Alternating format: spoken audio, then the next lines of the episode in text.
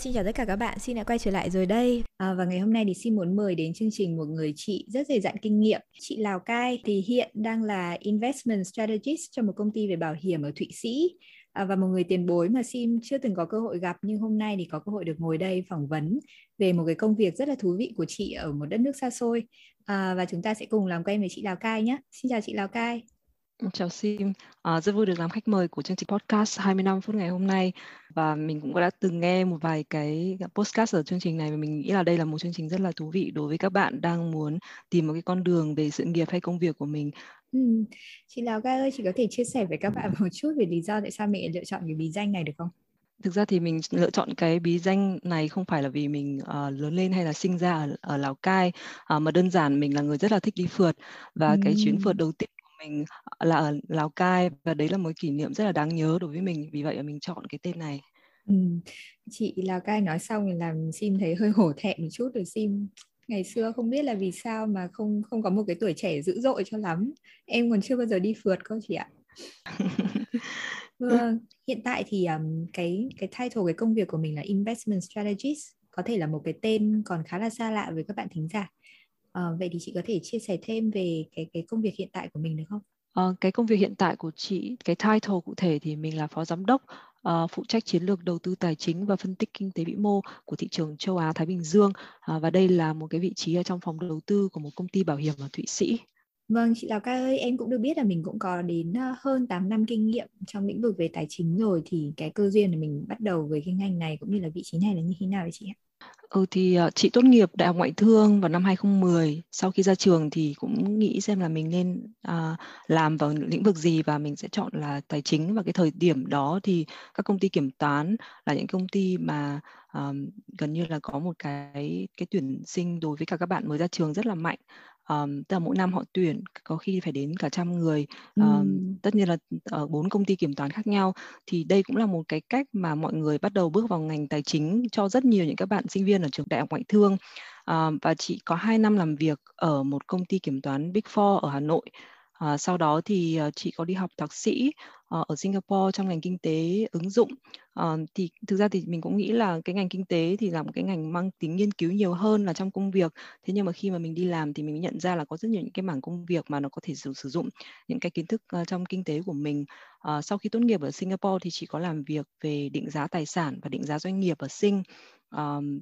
rồi chị chuyển qua thị sĩ à, vì lý do gia đình. À, và ở đây thì à, cái công việc mới là công việc về đầu tư tài chính. Thì những cái công việc này nó à, hoàn toàn là sử dụng những cái kiến thức mà mình có được từ quá trình làm việc kiểm toán ở KPMG cũng như là cái quá trình làm việc định giá ở Singapore. Và thêm nữa thì cái mảng à, tập trung lớn nhất của công việc này đấy là thị trường châu Á. Thì chị nghĩ là những cái cái um, kiến thức mà mình đã học được ở công việc trước đó cũng như là trong quá trình uh, học tập trong chương trình thạc sĩ cũng như là chương trình um, ở đại học thì nó hoàn toàn là những cái kiến thức cần thiết cho cái công việc hiện tại của mình thì chị nghĩ cũng là một cái duyên nữa. Ừ,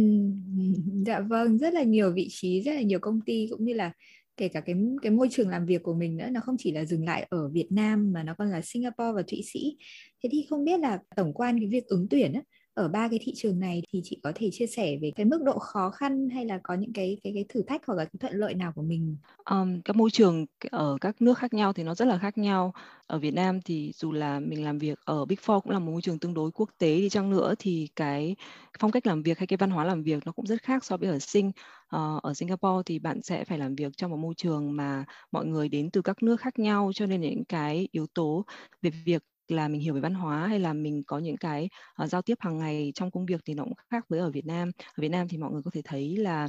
uh, cái mối quan hệ giữa đồng nghiệp rất là thân, thậm chí là mọi người có thể tìm được những cái mối bạn thân uh,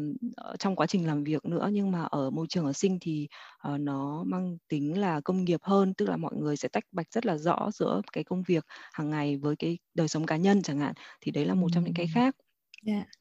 khi mà chuyển qua Thụy Sĩ thì nó lại là một môi trường khác nữa. Ở Sinh thì bạn có thể hiểu là nó giống như là một cái nơi mà uh, tất cả những người ở các nước khác nhau uh, tới đó và làm việc cùng với nhau còn ở Thụy Sĩ thì lại rất là nhiều người Thụy Sĩ đúng không? Và đặc biệt là những người ở châu Âu chẳng hạn. Thì ừ. cái văn hóa châu Âu nó cũng khác với cả văn hóa châu Á nữa. Um, cái mức độ làm việc nó có thể là nó chậm hơn so với ở Sinh um, và ví dụ như là có thể chia sẻ cái việc của mình ứng tuyển công việc hiện tại chăng nữa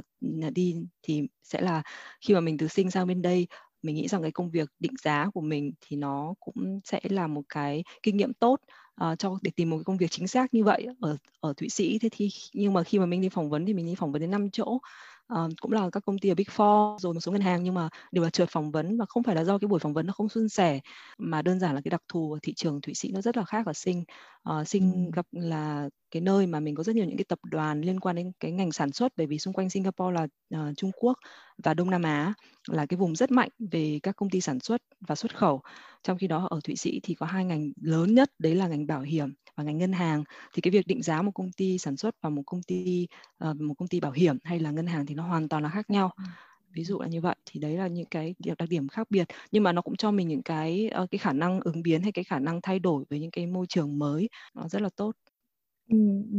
Dạ vâng. À, vậy thì chúng ta sẽ quay trở lại về cái chủ đề ngày hôm nay khi mà mình muốn đi sâu hơn về cái vị trí investment strategist á, thì um, chị Lào Cai có thể chia sẻ thêm về cái cái vai trò của vị trí này trong một công ty là như thế nào không? Em là một người không có base về tài chính nên là uh, chị có thể thử giải thích cho một tờ giấy trắng cũng như là các bạn thính giả có thể được hiểu thêm được không ạ? Ờ, như là Sim đã được giới thiệu thì chị làm việc trong một công ty bảo hiểm đúng không? Thì mô hình công ty bảo hiểm thì mọi người có thể hiểu là à, khi mà các bạn đóng tiền bảo hiểm như là bảo hiểm nhân thọ chẳng hạn thì những cái chi phí bạn đóng vào đó thì một phần để dùng để à, chi trả những cái chi phí hoạt động của công ty bảo hiểm nhưng một phần khác để mà chi trả những cái khoản bồi thường uh, hay là những cái khoản mà đến đến lúc mà cần bạn cần tiền từ công ty bảo hiểm thì họ cầu tư những cái khoản tiền này uh, vào thị trường tài chính uh, để uh, có được cái lợi suất. Uh, và cái lợi suất này sẽ là một cách để mà họ chi trả lại cái khoản bảo hiểm cho bạn. Uh, thì đối với như vậy thì chị khi mà chị làm trong một cái công ty bảo hiểm như thế thì uh, mình có một cái khối lượng tiền rất là lớn được đầu tư vào các tài sản tài chính khác nhau uh, bao gồm cổ phiếu và trái phiếu. À, và đối với một công ty đa quốc gia thì những cái uh, khoản đầu tư này nó còn nằm ở các quốc gia khác nhau. Lấy ví dụ là mình có một cái khối tài sản là 10 tỷ đúng không? Uh, thì sẽ có một cái bộ phận là cái phòng kế toán, cái phòng ờ, về phân tích đó thì họ sẽ cần phải tính xem cái xác suất rủi ro là ra sao, cái lượng mà mình cần phải bồi thường dự trù trong một năm hay là trong 5 năm là ra sao thì từ đó họ sẽ có cái quyết định về cái việc là uh, những cái tài sản nào uh, cần phải được đầu tư cho cái 10 tỷ đó. Thông thường thì đối với công ty bảo hiểm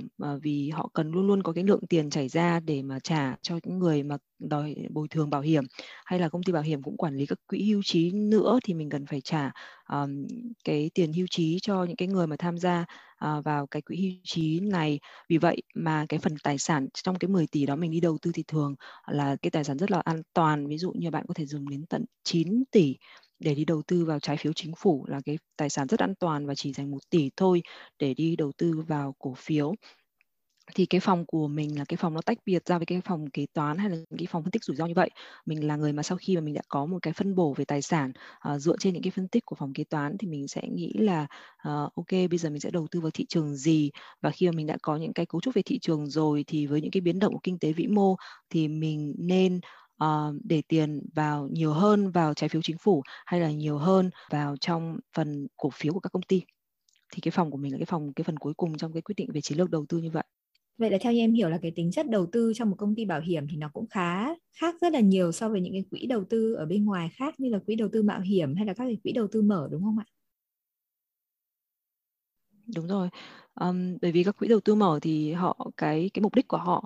uh, đó là tạo ra lợi nhuận cho cái khách hàng của họ. Chính vì vậy mà họ sẽ có nhiều uh, cái khoản đầu tư của mình trong cái 10 tỷ đấy họ có thể dành đến 5 tỷ uh, hoặc là 6 tỷ để đầu tư vào cổ phiếu là cái tài sản rất là tương đối rủi ro nhưng mà lại có cái lợi suất cao hơn. Hay là các quỹ đầu tư mạo hiểm thì thậm chí là đầu tư vào những cái công ty như là startup bạn có thể thấy là ở thị trường Việt Nam có rất nhiều các quỹ đầu tư mạo hiểm như vậy vì cái môi trường startup đang đang rất là phát triển ở Việt Nam. Nhưng mà startup thì cái tỷ lệ mà uh, thất bại của họ cũng rất là cao nhưng mà đối với công ty bảo hiểm thì thông thường họ sẽ không tham gia vào những cái hoạt động như vậy về cái vai trò trong công ty của mình thì là mình là vai trò tư vấn cho các phòng ban và ban lãnh đạo về môi trường kinh tế, vĩ mô, thị trường tài chính ở các nước liên quan. Um, ngoài ra thì mình cũng có đưa ra các dự đoán về ảnh hưởng của môi trường vĩ mô như vậy đến với các tài sản tài chính. Và cuối cùng một cái mảng của mình làm đấy là đề xuất chiến lược đầu tư mua vào và bán ra các cặp tài sản như là phân bổ giữa như mình đã nói đấy là um, giữa um, cổ phiếu và trái phiếu hay là giữa các thị trường khác nhau. Ví dụ như là mình có 5 đồng để vào thị trường Trung Quốc và 5 đồng để vào thị trường Úc chẳng hạn. Thì bây giờ ừ. khi mà mình thấy là uh, thị trường úc có cái triển vọng tốt hơn thì mình có thể là để lấy thêm hai đồng của thị trường uh, trung quốc sang thị trường úc uh, thì đấy là một trong những cái cái phần chiến lược đầu tư mà mình cũng làm nữa trong công việc này Ôi trời, nghe thật sự là rất là nhiều số từ nãy đến giờ toàn hiện kim bắn lên thôi chị ạ. Em thấy là đây là tập mà có nhiều hiện kim nhất từ trước đến giờ của podcast 25 phút.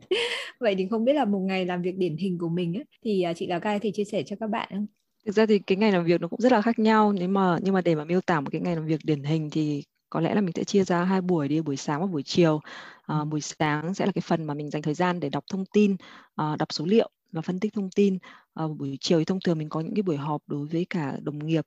uh, để uh, thảo luận về cái xu hướng của thị trường và uh, thảo luận xem là có cần phải thay đổi cái chiến lược đầu tư gì không. Thì đấy là cái hai cái buổi rõ ràng của mình có thể bắt đầu từ buổi sáng thì bạn sẽ thấy là mình sẽ lên những cái trang thông tin như là Bloomberg chẳng hạn thì là một cái trang thông tin rất là phổ biến đối với những người làm về đầu tư. Thì ở đó mình sẽ xem là thị trường lên xuống ra sao cổ phiếu trái phiếu hôm nay giá cả như thế nào đúng không? À, và có sự kiện gì đặc biệt vừa xảy ra?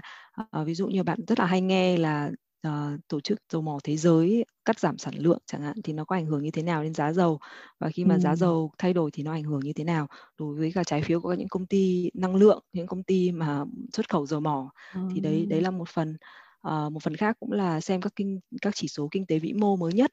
ví dụ như ở Việt Nam nếu mà trong trường hợp mà chúng ta đang qua cái dịch Covid như vậy uh, thì cái chỉ số về tiêu dùng đang thay đổi ra sao, cái chỉ số về sản xuất công nghiệp đang thay đổi ra sao và xuất khẩu nữa đang thay đổi ra sao thì nó cũng có ảnh hưởng uh, rất là lớn đến đến cái thị trường tài chính nữa. Ừ. Uh,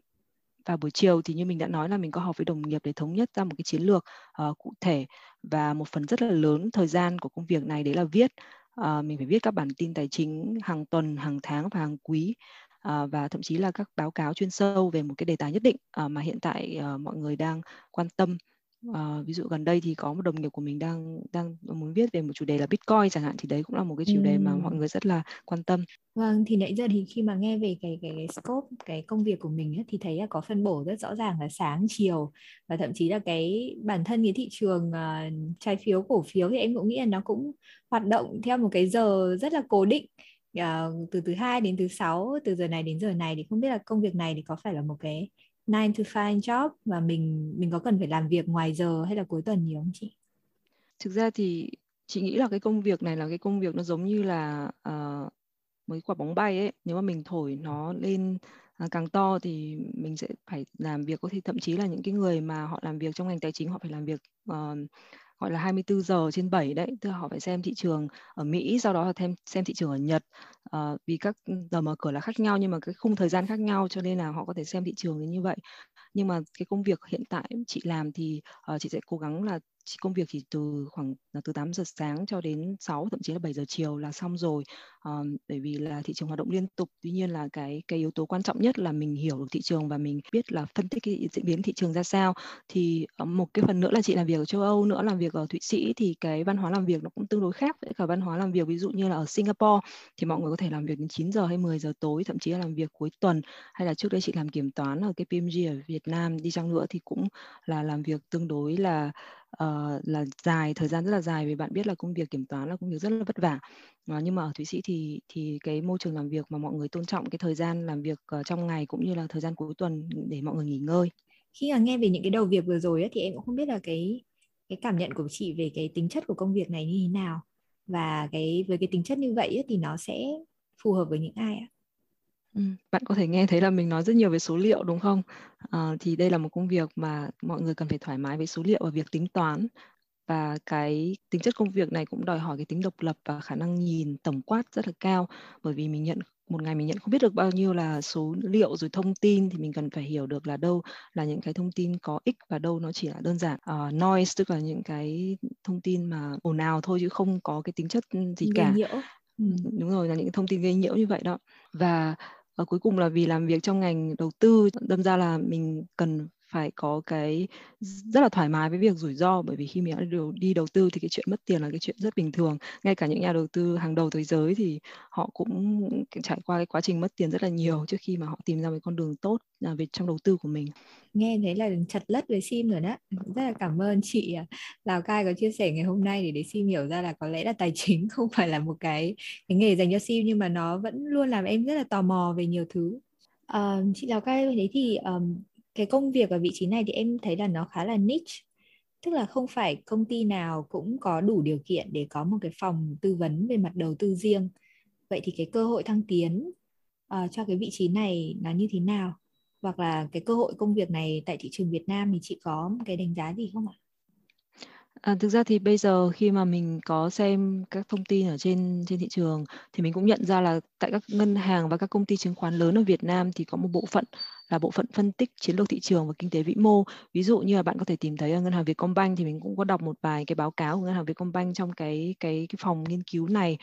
uh, cái công việc cũng tương khá là tương đối giống với cái công việc mình đang làm ở Thụy Sĩ có thể là cái cái mức độ là phân bổ tài sản của Vietcombank chẳng hạn hay là ngân hàng đầu tư phát triển cũng có những cái phòng nghiên cứu như vậy hay là công ty chứng khoán SSI thì mình cũng có những cái à, đọc được những cái báo cáo của họ thì mình tin là có những cái trong trong những công ty này thì đã có những cái bộ phận uh, phân tích như vậy. Um, về thị trường Việt Nam thì mình nghĩ là hiện tại đang gây rất nhiều những cái chú ý đối với nhà đầu tư nước ngoài. Um, và trong vòng 5 năm tới thì mình nghĩ là cái với sự chuyên nghiệp hóa của thị trường chứng khoán uh, thì sẽ có nhiều những quỹ đầu tư lớn hơn và cái môi trường nó sẽ chuyên nghiệp hơn cho nên là những cái cái công việc như thế này uh, mình nghĩ sẽ có thể nhiều hơn ở thị trường Việt Nam. Uh, nếu mà vị trí cao nhất của công việc này nếu mà bạn có thể có ừ, cái thăng tiến tốt đó, uh, có thể trở thành tổng giám đốc của một quỹ đầu tư bởi vì là um, cái việc mà mình có thể nhìn được thị trường mình có thể phân tích được thị trường nó là một trong những cái kỹ năng quan trọng uh, để một người uh, ra quyết định um, đối với các bạn mới ra trường uh, thì mình nghĩ là các bạn có thể bắt đầu từ những cái vị trí như là investment analyst uh, tức là những chuyên viên phân tích uh, cổ phiếu trái phiếu hay là phân tích thị trường. À, ví dụ như là mình có thể nhìn thấy là VN Direct chẳng hạn thì mình họ cũng có những cái chương trình chương trình thực tập sinh mà ở đó à, họ cũng giới thiệu về thị trường tài chính rồi cách phân tích ra sao chẳng hạn. À, thì à, các bạn nên nên uh, cố gắng tìm hiểu đọc thêm uh, rồi theo dõi với kết nối với những người mà làm việc trong ngành uh, trên LinkedIn hay là tham dự vào các hội thảo uh, hay là các sự kiện về đầu tư. Thì nó là một quá trình tìm kiếm nhưng mà mình nghĩ là đã có những cái cơ hội uh, hiện tại trên thị trường Việt Nam rồi. Ừ khi mà mình có một cái công việc mà ờ, mình có thể sử dụng đúng trọn vẹn là 8 tiếng một ngày để mình làm việc và không phải dành thời gian quá nhiều vào cuối tuần hoặc là buổi tối ấy, thì không biết là mình có làm một cái dự án nào đấy cho riêng mình không chị Lào Cai? thì bản thân mình mình là người rất là thích viết. Thực ra trong công việc thì cũng có liên quan đến viết lách rất là nhiều. Uh, nhưng mà trước đây thì mình cũng từng làm việc ở câu lạc bộ truyền thông và mình có phụ trách cái tờ báo uh, sinh viên của trường đại ngoại thương uh, ừ và chính vì vậy mà mình vẫn có cái sở thích uh, viết cho đến tận bây giờ. Vì vậy mà mình có một cái blog cá nhân tên là Perspective Plus. Thì perspective nghĩa là góc nhìn và plus nghĩa là dấu cộng. Thì mình tạm dịch nó đó là góc nhìn mở. Thì ừ. cái blog cá nhân này là cái việc mà mình nhấn mạnh đến cái việc cởi mở về tư duy cũng như là tầm quan trọng để mà mình có một cái tầm nhìn tốt một cái điểm nhìn tốt. À, từ đó thì mình có cái quyết định phù hợp với cả những cái con đường mà mình muốn lựa chọn. À, thì hiện tại cái blog mình cũng chia sẻ vào hai cái mảng chính. Đấy là uh, về tài chính uh, là cái mảng chuyên môn của mình uh, và mình có một cái series các bài viết về uh, uh, tài chính cá nhân và một mảng khác mình cũng rất thích đấy là mảng xê dịch tức là những cái câu chuyện trên đường đi những câu chuyện mà mình uh, có cơ hội uh, đi du lịch hay là công tác ở những nơi khác nhau ở những nước khác nhau Ừ. Hay quá em thấy rất là hiếm hoi khi có một người mà đã làm việc ở nước ngoài rất là lâu rồi nhưng mà cái cách uh, cách chị Lào Cai sử dụng từ ngữ hay là những cái ờ, thông tin mà mình cung cấp ở trên Perspective Plus thì rất là hay. Các bạn có thể uh, tham khảo về cái ờ, blog này ở phần bio ở phía dưới. Ờ, thế thì sẵn đây thì em cũng có một câu hỏi mà em nghĩ em chờ câu hỏi này rất là lâu rồi. Có một cái tips nào đấy để chia sẻ với các bạn về việc uh, quản lý tài chính cá nhân một cách hiệu quả không? Thực ra thì nhiều người nghĩ là mình còn quá trẻ hay là thu nhập không được cao uh, cho lắm để mà nghĩ đến việc quản lý tài chính. Nhưng mà thực ra thì quản lý tài chính nó là một kỹ năng rất là cơ bản trong cuộc sống. Uh, dù là độ tuổi nào đi chăng nữa thì cái việc khi mà bắt đầu mình có đồng tiền trong tay á kể cả khi bố mẹ mình cho mình tiền khi mà mình đi học đại học thì cũng mình cũng phải bắt đầu nghĩ đến cái việc là à, mình sẽ chi tiêu cái đồng tiền đấy ra sao và khi mà bạn có những cái khoản thu nhập đầu tiên thì uh, cái việc uh, cái kỹ năng quản lý tài chính mình nghĩ là một trong những kỹ năng mà bạn cần phải uh, trau dồi. Bởi vì là áp lực về tiền bạc trong cuộc sống nhất là khi mà gia mình có gia đình hay là cái cái lối sống của mình thay đổi thì nó có thể tạo ra những những cái rất là áp lực cho cho cuộc sống hàng ngày. À, nếu mà để có ba lời khuyên về việc quản lý tài chính hiệu quả thì uh, nó sẽ đơn giản như thế này. Cái lời khuyên đầu tiên có nghĩa bạn nghĩ sẽ nó rất là hiển nhiên, thế nhưng mà rất nhiều người không làm được đấy là luôn tiêu hơn ít hơn số tiền mình kiếm được uh, và giảm vay nợ ở mức tối đa À, hãy lấy ví dụ đi là nếu như bạn kiếm được 5 triệu mà bạn chỉ tiêu có 3 triệu thôi thì thực ra tình hình tài chính của bạn vẫn tốt hơn so với một người kiếm được 30 triệu mà tiêu hết 50 triệu. À, thì 20 triệu họ sẽ đi lấy ở đâu đúng không? Họ sẽ phải đi vay. À, và khi mà vay thì mình sẽ phải trả lãi tất nhiên thì cũng tùy rồi mình vay ở đâu à, thì nó còn đội thêm cái phần chi phí lãi vay nữa ừ, cho nên yeah. đấy là cái điều đầu tiên là luôn tiêu ít hơn số tiền mình kiếm được sim à, nhớ nhá sim nhá dạ vâng ạ và cái thứ hai đấy là cái việc mà có thói quen lập kế hoạch tài chính ngắn hạn và dài hạn đó ngắn hạn thì là cái kế hoạch tài chính nó sẽ liên quan đến cái việc là mình cần giải quyết các vấn đề tài chính mà mình đang gặp phải ví dụ như nếu bạn đang đi vay nợ và bạn phải trả lãi hàng tháng thì cái kế hoạch tài chính đầu tiên là phải trả hết cái đống nợ đấy trước đúng không? Ừ. Bởi vì nó sẽ tạo ra những cái áp lực rất lớn trong trong cái cuộc sống sinh hoạt của mình. À, nếu như mà mình không có tiền tiết kiệm thì mình cái kế hoạch ngắn hạn là mình phải bắt đầu tiết kiệm thế còn dài hạn hơn thì có thể là là trong 5 năm tới không ai biết được tương lai cả. Thế nhưng mà mình cũng cần có một cái đích, không phải là quá là cụ thể là đến 5 năm tới mình phải tiết kiệm 500 triệu 600 triệu, nhưng mà cũng một cái khoản, cái một cái khoản nào đấy mà mình biết là mình có thể chi trả cho những cái mục đích tài chính của mình. Ngoài ra thì nhiều người ừ, lập kế hoạch tài chính thì kiểu như là lập một lần rồi viết ra giấy rất là rất là hoành tráng rất là đẹp. Thế nhưng mà cái quá trình thực hiện thì nó gặp trắc trở bởi vì là cái hoàn cảnh thay đổi. Vì vậy mà mình cần phải có sự đều đặn. Ví dụ như một phòng tài chính thì họ không làm làm 5 năm một lần họ lập một kế hoạch tài chính đúng không? Thì 6 ừ. tháng một lần họ đã phải kiểm tra xem là cái mức độ tài chính của mình hiện tại đang ra sao có vấn đề gì nảy sinh hay không có cần phải thay đổi kế hoạch gì hay không. Thì nó giống như là mình đi tập thể dục vậy mình không thể tập một lần mà mình cần có quá trình đều đặn. Thì đấy là một cái cái thói quen về quản lý tài chính và cái thứ ba là nếu như mình nghĩ là có rất nhiều những cái thông tin về việc là làm giàu như thế nào cho nó nhanh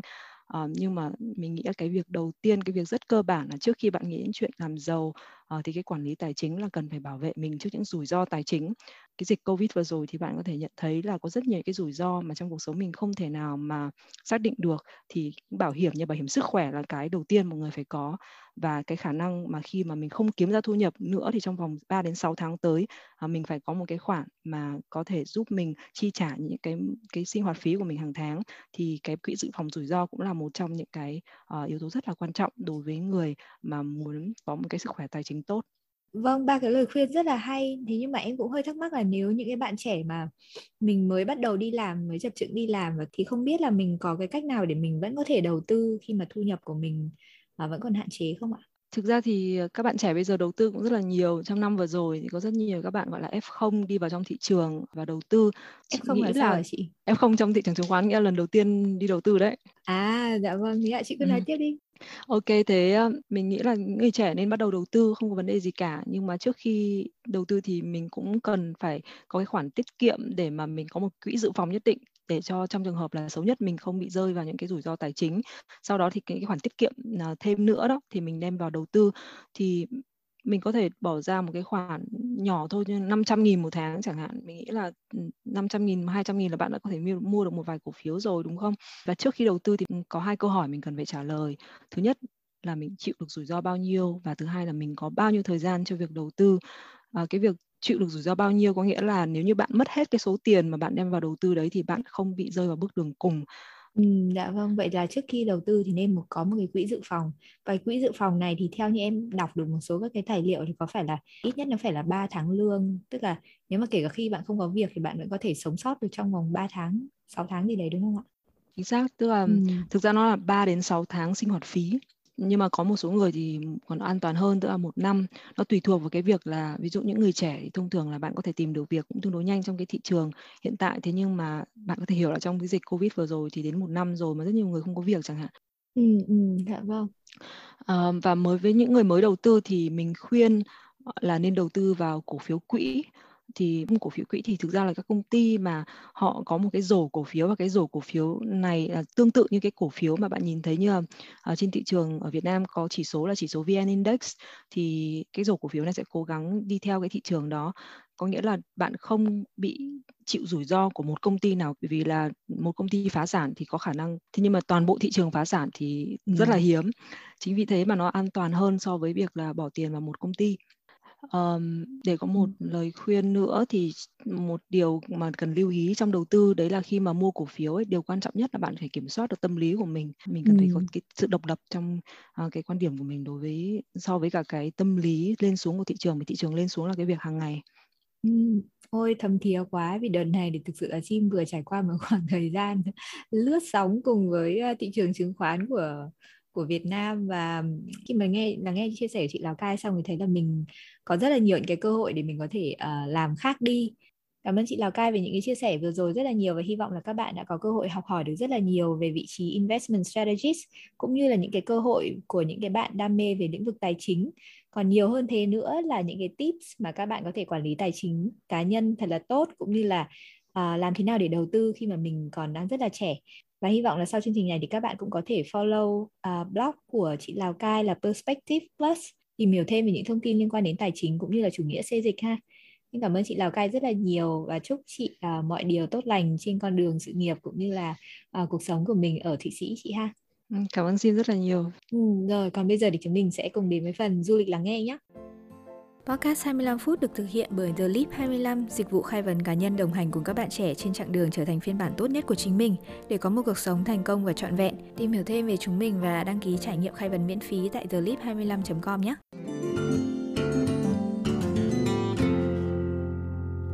nằm ở phía tây bắc Việt Nam. Lào Cai là nơi sinh sống của 27 dân tộc thiểu số ở nước ta, do đó đây là điểm giao thoa của nhiều loại hình văn hóa, tập tính đa dạng và giàu bản sắc. Nhắc đến Lào Cai thì không thể bỏ qua Sapa, một thị trấn du lịch nổi tiếng với vẻ đẹp kỳ vĩ của núi rừng và ẩn chứa những điều kỳ diệu mà thiên nhiên ban tặng nơi đây. Mang sắc thái của xứ ôn đới, nhiệt độ trung bình ở đây thì thường rơi vào khoảng 15 đến 18 độ C với không khí mát mẻ quanh năm và đặc biệt là một vài uh, mùa đông ở những năm gần đây thì Sapa cũng là địa điểm hiếm hoi tại Việt Nam có tuyết rơi. Vào mùa hè, khí hậu Sapa thì thường được ví như là có bốn mùa trong một ngày vậy, với cái ẩm lạnh của mùa xuân vào sáng sớm, nắng hạ nhẹ vào buổi trưa, buổi chiều mát mẻ với mây bay gió mát của trời thu và cái rét giá lạnh nơi vùng cao như là mùa đông khi mà trời sập tối.